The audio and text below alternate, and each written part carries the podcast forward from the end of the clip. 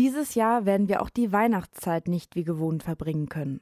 Aber während viele sich um ihre Geschenke sorgen, erklärt Professor Stefan Wahle von der Theologischen Fakultät der Uni Freiburg, worum es in dieser Zeit eigentlich geht. Man kommt auch ins Haus mehr zusammen, man rückt eigentlich auch zusammen. Von daher ist Advent und Weihnachten fast so wie ein Katalysator von Lebenserfahrungen, die zum Ende des Jahres bedacht werden und wo man vielleicht auch mal bewusst oder unbewusst Zeit dafür findet, sich diesen Fragen des Lebens zu stellen. Enger zusammenkommen wird unter den geltenden Corona-Regeln schwierig. Vielleicht aber auch eine Möglichkeit, Neues auszuprobieren in der Weihnachtszeit. Die Entwicklung Weihnachten als Familienfest ist ja auch eine erst seit dem 19. Jahrhundert. Vorher haben wir gar nicht so stark diese häusliche Kultur.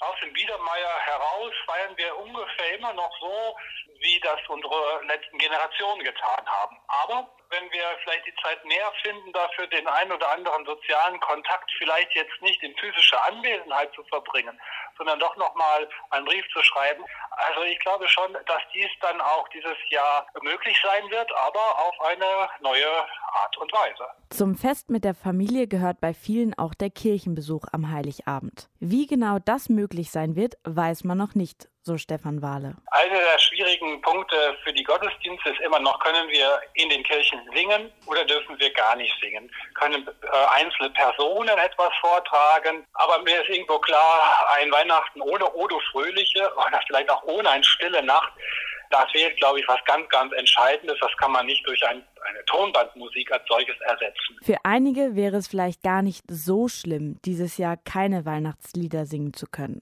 Aber vieles wird uns doch fehlen. Der Besuch bei den Großeltern, Treffen mit alten Freunden und vielleicht sogar der gewohnte Gang in die Kirche.